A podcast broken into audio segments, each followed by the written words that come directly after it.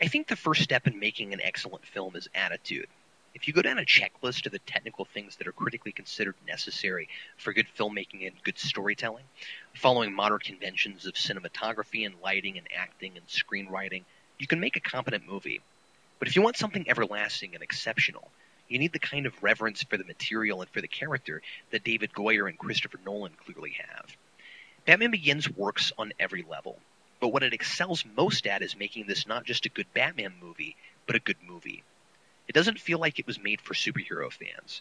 It was made for fans of movies, people who want a good drama, a believable and emotional experience that makes them care for the characters involved and get sucked into the universe with them.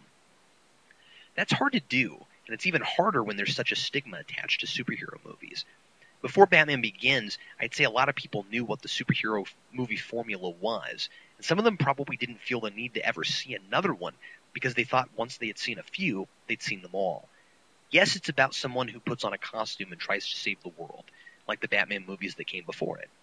But that's secondary to the personal story of a man who feels in his deepest core that he must do something to change the world, and the complexities in his life that leads him to that place. I'm going to approach this review, as usual, with an emphasis on the characterization and the ideas the film puts forth. But I'd like to briefly tackle the movie against its source material, because it would be remiss not to mention that, given that this is not only a reboot, but it's the reboot that really started the recent boom of movie reboots. I would say it's a model that led to the reboots like James Bond, Star Trek, and future franchises like Spider-Man and Superman. I think Batman Begins is one of those movies that employs a lot of things that work better in practice than they do on paper, as opposed to what happens more often, something that's great conceptually, but not so good in execution. Some things just looked weird to me when I saw the advertising before the film was released, because I didn't see them in context. I was immediately against the Tumbler. Why is Batman driving around in a tank? How do Scarecrow and Ra's al Ghul fit together in the same movie? Isn't Batman Begins kind of a silly and obvious title? I couldn't understand why they wouldn't go with something like Batman Year One, until I realized the scope and time span of the film. All of these elements work great in the context of the movie. Batman has been around for more than seventy years, and with that comes a lot of different interpretations of the character. He's such a deep part of our culture now that most people have heard of him, and most people have their version of Batman. I really stand behind the idea that a well-made movie is still a well-made movie, regardless of what you like. I don't like Apocalypse Now. That is an incredibly difficult film for me to watch. But I understand why it's on the American Film Institute's top one hundred movies of all time. I respect anyone who doesn't like the Christopher Nolan Batman because it isn't their Batman. Some people didn't want to see Batman's origin on film. Some prefer Batman to be a more mysterious character, kept in the shadows, an idea Tim Burton really founded his franchise on. Some people find it to be too serious and too brooding. Some people like a less realistic universe, where maybe Batman himself is kept serious, but he deals with threats that are more supernatural in origin. Still others, like myself, might appreciate more of an emphasis on the world's greatest detective idea. Here he seems to be less of a detective and more of a ninja. But whatever a viewer's taste, the movie was made with a lot of heart and soul, and it does an excellent job of exploring several aspects of a central theme while still telling a story about a character that is made very real and relatable. It isn't what every person wants in a Batman story, but that would be impossible. I argue against origin stories a lot in superhero films, and this is a big exception for me. I had a creative writing professor once who said that anything can work, you just have to make it work. Basically, that means that if something is as overdone as the superhero origin story, you have to work that much harder to make it not feel overdone in your movie.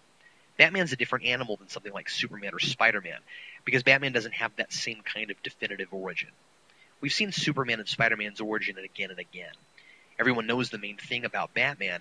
His parents got shot, so he became Batman. But there's a lot more to it than that if your character doesn't have superpowers. How does Bruce Wayne get the skills that make him such a gifted crime fighter?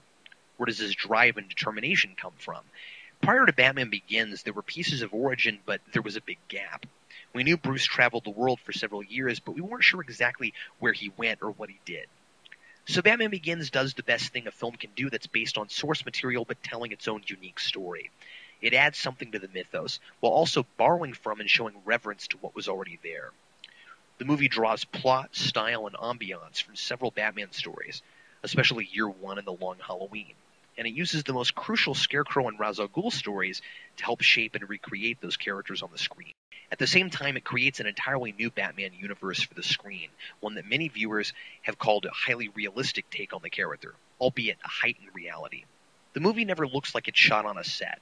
There's a lot of location shooting, a lot of practical effects, and anything built is made to look real. Oh, and from my understanding, anything you see that Tumbler do in the film, that car really does. We aren't given any indication here that anything supernatural is part of this universe. There are some elements of science fiction, however, with some technology that seems possible but isn't necessarily in existence at the moment, such as the microwave emitter that can vaporize an entire city's water supply. And Batman Begins does what the best science fiction does. It explores reality by ramping it up and showing aspects of reality in its purest form. Fiction can expose hidden truths by showing things at their most extreme, like George Orwell did with nineteen eighty-four. In this case, that also ironically helps Batman to make more sense because he's made to feel more necessary than he perhaps would seem in the real world. Gotham City represents any large American city. It's Chicago, it's Detroit, or it's New York City. It's any place with crime and corruption, but it's worse than all of them. This Gotham's crime is nearly all run by one mob boss, Carmine Falcone. Nearly all of its police are corrupt, and so are a lot of its politicians and civil workers. The police are part of the problem, and that's why someone like Batman is necessary. The movie also provides a good case for the idea that one man can make a difference. Bruce creates Batman not just to strike fear into the hearts of criminals, but to make a statement to the good people in Gotham, whom he strongly believes exist, but, as he says to Alfred, need dramatic examples to shake them out of apathy. I mentioned science fiction to illustrate how the film is working as a heightened reality, but it's mostly a complex crime drama. At first, there seem to be several villain plots happening at once, until we realize that each is just one piece in a larger puzzle. Ra's al Ghul and the League of Shadows want to destroy Gotham because they believe it's corrupt and beyond saving. Doctor Crane is one of Gotham's corrupt civil workers, the manager of Arkham Asylum, who's working for Ra's al Ghul, whom he mistakenly believes wants to hold the city for ransom, and he's just doing it for the money. He's using Carmine Falcone, who pulls the strings of the city's criminal underground, to help smuggle the drugs into the city that he in turn is weaponizing for Ra's. And even Joe Chill, the man who murdered Bruce's parents, is wrapped up in this web of crime. He was driven to desperation by the Depression, which we discovered by the end of the film was actually caused by the League of Shadows. What makes the origin story work, besides the fact that it is indeed interesting to see how a mortal man becomes a legend like Batman, is that it isn't just a contrivance, as I often say, to get the ball rolling. Here, it's one complete, intricately woven story. It spans a lot of years, but every element is vital to the whole. Nolan is a master at nonlinear storytelling. He gives us what we need when we need it. And though for the first forty minutes or so, the scenes aren't presented in chronological order, they aren't difficult to follow and there's a logic to their order. It isn't like the first Superman film, which is an epic in three parts. This film is more fluid, though it's still an opus that stretches a lot of time. It's impressive how cohesive it is, and that very little feels contrived. For instance, how do you make Scarecrow and Ra's al Ghul work in the same movie?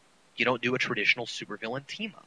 You make the lesser villain work for the stronger villain as a cog in a machine, and you never put them on screen together. The movie explores Batman's greatest asset, fear, and it uses each of its major characters to showcase a different aspect of fear and how fear can be used. Batman represents fear as a motivator. He uses fear to frighten his enemies, and he uses a symbol of fear to motivate others to take action against corruption. He's a representation of overcoming fear. He's afraid of bats, and he becomes the thing he's most afraid of. The symbolism of the bat is very complex, and I could probably write a whole paper on it. As a child, Bruce falls into a well and is attacked by bats, which begins his phobia. He sees an opera with his parents featuring bats, and it frightens him. He blames himself for his parents' murder because it was his fear of bats that caused them to leave the theater. So Bruce ultimately uses the bat as a symbol of strength, turning a negative into a positive. It's unclear if he ever truly gets over his guilt, or if he just uses it as a motivator. And by the way, this isn't the Batman who makes a vow to his parents to avenge their deaths by stopping people like their murderer, as he is in Batman the Animated Series. This Batman is motivated by their murder to take a stance against the corrupt society that bred the man who killed them, which I think is what really distinguishes Nolan's Batman from other versions. He doesn't just patrol the streets righting wrongs. He's trying to change the city itself from the inside. The bats illustrate his complex psychology. They're both his strength and his weakness. Ra's al Ghul is my favorite kind of villain. He represents what Batman could be if he went too far. They both have the same goals, but fundamental differences in their morality. Ra's represents fear as a destructive agent. He tried to use fear to make Gotham citizens tear their city apart with the Depression. When that doesn't work, he literally uses fear to destroy them, by drugging them with a fear toxin to turn them insane. The real-life application is that if people don't learn the discipline to overcome their fears, they will consume them. And from Raz's perspective, Gotham is doomed because its citizens are either too afraid to turn things around or afraid to the point of desperation and therefore dangerous. Carmine Falcone and Scarecrow both represent fear as a manipulator. Ra's does also, to a point. He preys on the fear corrupt people already have to hasten their destruction. But Carmine Falcone and Scarecrow create fear in order to use people to get what they want. Falcone uses politicians and the police to ensure his own security and to gain more power. Scarecrow uses his fear toxin to manipulate the public into believing certain criminals are insane and that others aren't, moving players around as if on a game board and getting special favors from people in charge. Falcone tells Bruce, "You always fear what you don't understand." And that's the idea that keeps both he and Crane in business. It also ironically takes them both out of play. Batman uses the same idea against each of them. There's a complex father-son motif working throughout the movie that's also part of this exploration of fear. Bruce's father, Thomas Wayne, is sympathetic toward his bat phobia, but he wants to help him overcome it. He has one of the great lines that is echoed throughout the movie. "Why do we fall? So we can learn to pick ourselves up." Mistakes often happen through fear, and overcoming our fears can help us to learn from our mistakes. The line is made literal and figurative. When Thomas says it, it's after Bruce has fallen into the well as a child. Toward the end of the movie, Alfred says it after he and Bruce have dropped in the elevator down into the cave, when Ra's sets Wayne Manor ablaze. Here, Bruce feels he's failed himself and his father's legacy. First, he's disgraced his family's name by making a fool of himself at his birthday party in order to make everyone leave, knowing that they're in danger from Ra's.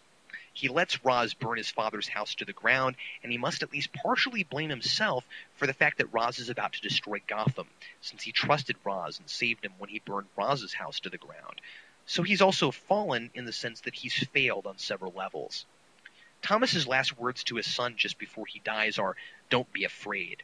I think one way to interpret this might be, overcome your fears and learn from your mistakes.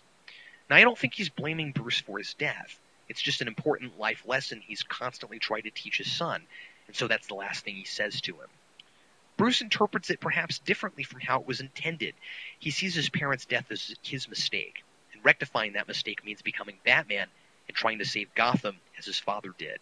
When Bruce's father dies, he has multiple father figures to take his place, which adds an extra dimension to the movie. Alfred is obviously his real surrogate father, the man who raised Bruce with the same principles of integrity and compassion that his father did, and he remains Bruce's voice of reason throughout the movie. He's there to say what his father might say were he still alive, and that's why he echoes Bruce's father during the fire scene. He reminds Bruce that he can't make Batman personal after the chase scene in the Tumbler. Batman is reckless because Rachel is in danger, but Alfred says if he makes it personal, he becomes nothing more than a vigilante. And he also tells Bruce not to destroy his father's name. And when Bruce does exactly that, Alfred echoes his own line from earlier in the film, when Bruce says, "You still haven't given up on me." And Alfred says, "Never." The principle is that no matter the mistake, a father never gives up on his child, and that's what makes Alfred the real father figure. But Ra's, in the guise of Descartes at the beginning of the film, wants to fulfill this role too, but rather than leading Bruce by a similar example to his father's as Alfred does, he tries to instill in him a different set of values. Ra's is the one who helps Bruce to purge his fears. He gives him the physical and mental training that will serve him later as Batman, but he's the kind of father figure that the son has to move away from, because while he's instrumental in Bruce's progression, he wants Bruce to be something he won't allow himself to become, an executioner. They both want the same thing, but Ra's sees the world differently than Bruce. Ra's repeatedly uses the phrase, "all that is necessary," throughout the film. He says Bruce's father died because he didn't do all that was necessary. Toward the end, he says Bruce lacks the will to do all that is necessary. Their goals are different, but the same. They both want to save the world, but each has a different idea as to who can be saved and what line should be drawn. Bruce is willing to do all that is necessary to achieve his goal, because, as I mentioned earlier, he wants to inspire people into action, not to destroy entire cities that don't conform to his idea of justice. When he burns down the house of the League of Shadows, he tells Ra's he is doing what is necessary. He's doing what he must to survive, and to use what he has learned to bring justice to the world, but not the way Ra's would. It's a very profound moment when Ra's echoes Bruce's father on the train and says, "Don't be afraid." Even now, in this fight to the death and with Gotham's destruction imminent, Ra's sees himself as Bruce's father figure. And if Bruce interprets this the way I suggested earlier, if he's listening to his father's voice and not Raz's, he's hearing something different from the irony Ra's intends as he's about to end the life of his greatest student. Don't be afraid. Overcome your fears. Learn from your mistakes. You've fallen. Now pick yourself up. Bruce learns from his mistakes, and he uses his surroundings on the train to his advantage just as Ra's taught him. He gets the upper hand. And he says, "I'm not going to kill you, but I don't have to save you."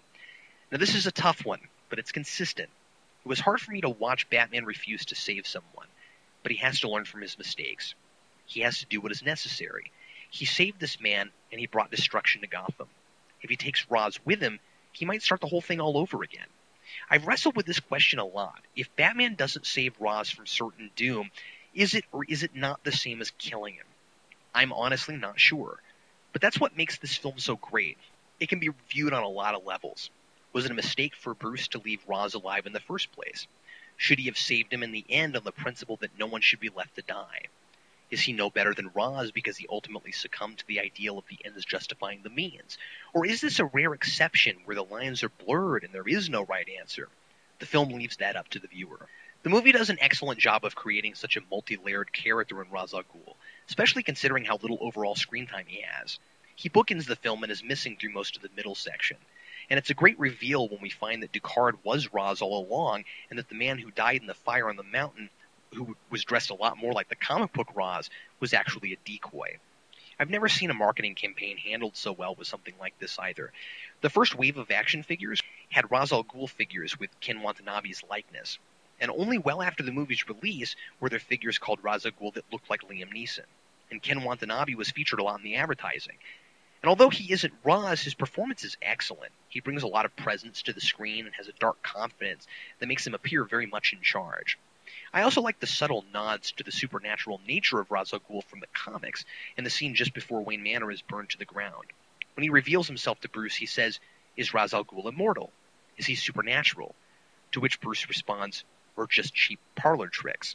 We never get a straight answer. It seems Bruce's line is meant to be correct, but who knows? When Ra's talks about the League of Shadows loading up plague ships with rats and sacking Rome, he sounds almost as if he was there personally. And if you know the character from the comics, there's just enough of that sort of thing where you have to wonder if he somehow survived the train wreck at the end and was taken back to a Lazarus pit by the League of Shadows. Now, I doubt it. My guess is that in Nolan's mind, this is a completely unsupernatural universe that doesn't have Lazarus pits. But I like that nothing contradicts the possibility either, and that Ra's is just mysterious enough that the possibility is there for any fans who'd like to speculate about it. All the psychology, symbolism, and metaphor is really interesting, but it's also a really fun and entertaining film. I like how tastefully made it is. It's very serious and has some dark themes, yet there's no blood or gore, and the violence is minimalistic. Nolan leaves a lot to the viewer's imagination. He shows us a lot of great images on the screen, but he also wants to plant ideas in our head so we can fill in the blanks. I understand the criticism that the fights are up too close and hard to see, but I personally think that's a stylistic choice that makes a lot of sense with this film. You'll notice that in The Dark Knight, there's a little more choreography and we're allowed to see Batman fight a little more. I think Nolan was making a statement here in this first film. This movie isn't about watching Batman beat people up. That happens because it has to. He's Batman. But you don't need to see a lot of it. The movie is about characters and ideas, so that's what he focuses on. The movie has a lot of tender moments and is good-humored. When there are jokes, they're clever, well-timed, and serve characters rather than serving some script necessity of comic relief. We can laugh without being taken out of the serious world we're in. A lot of the comedy comes from Alfred and Lucius, and they're both dry and subtle. Lucius's lines are especially well-crafted because they join together to create a running gag. Bruce refusing to tell him he's Batman, but Lucius knowing there's obviously something going on beyond a rich guy playing with toys. It has very little gratuitous action. For the most part, when there's fighting or jumping off rooftops or rappelling, it's part of the story and it feels necessary. The exception to that is the Tumbler chase scene. The movie tries its best to make this necessary, but it ultimately comes off to me as an excuse for a chase scene. I can't complain too much because I love watching the Tumbler driving over rooftops, and it's wonderfully well crafted.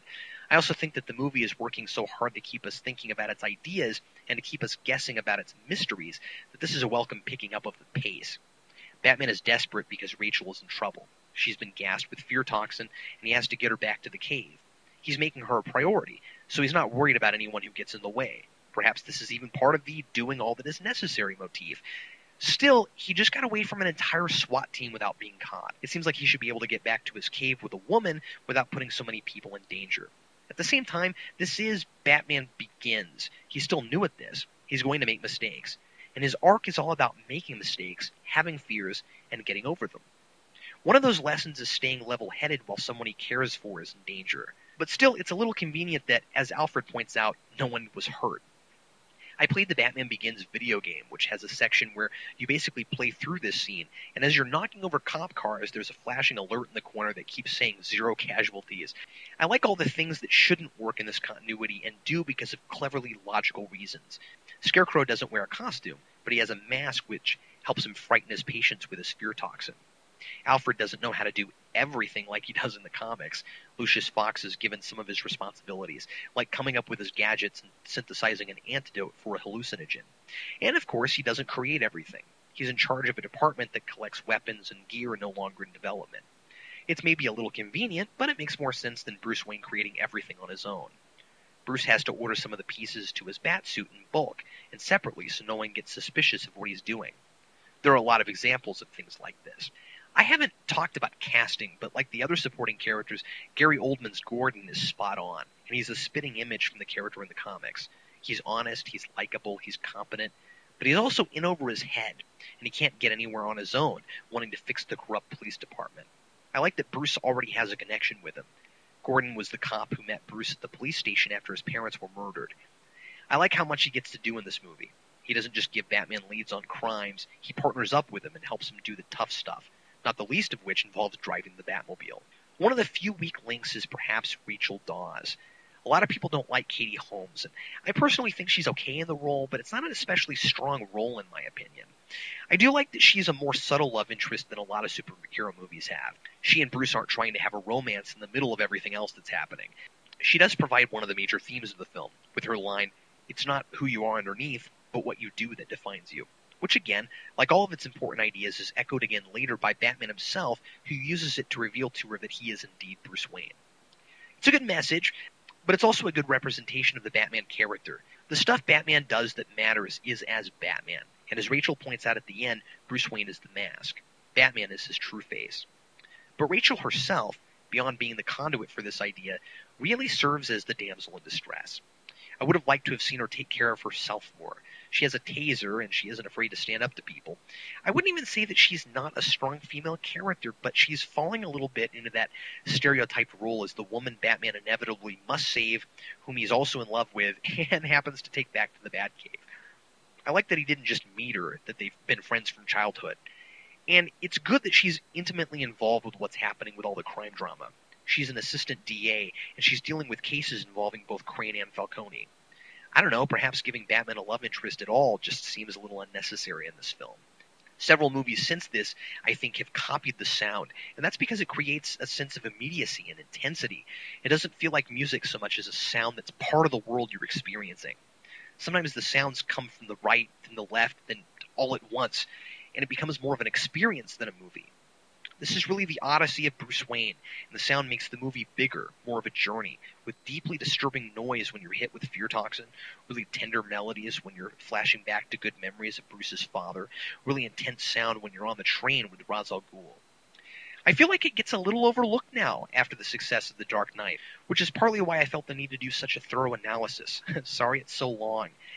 It's in many ways the Batman I always wanted to see on screen. I understand some of the things people don't like about it, but I think Nolan is like Pixar. He hasn't made a bad film yet, and most of them I was deeply impressed with. This movie finally gave a live-action Batman dimension on screen, and it's wonderfully thought-provoking. It's one of my favorite films of all time. And no big surprise, I'm giving Batman Begins a four out of four. Ba, ba.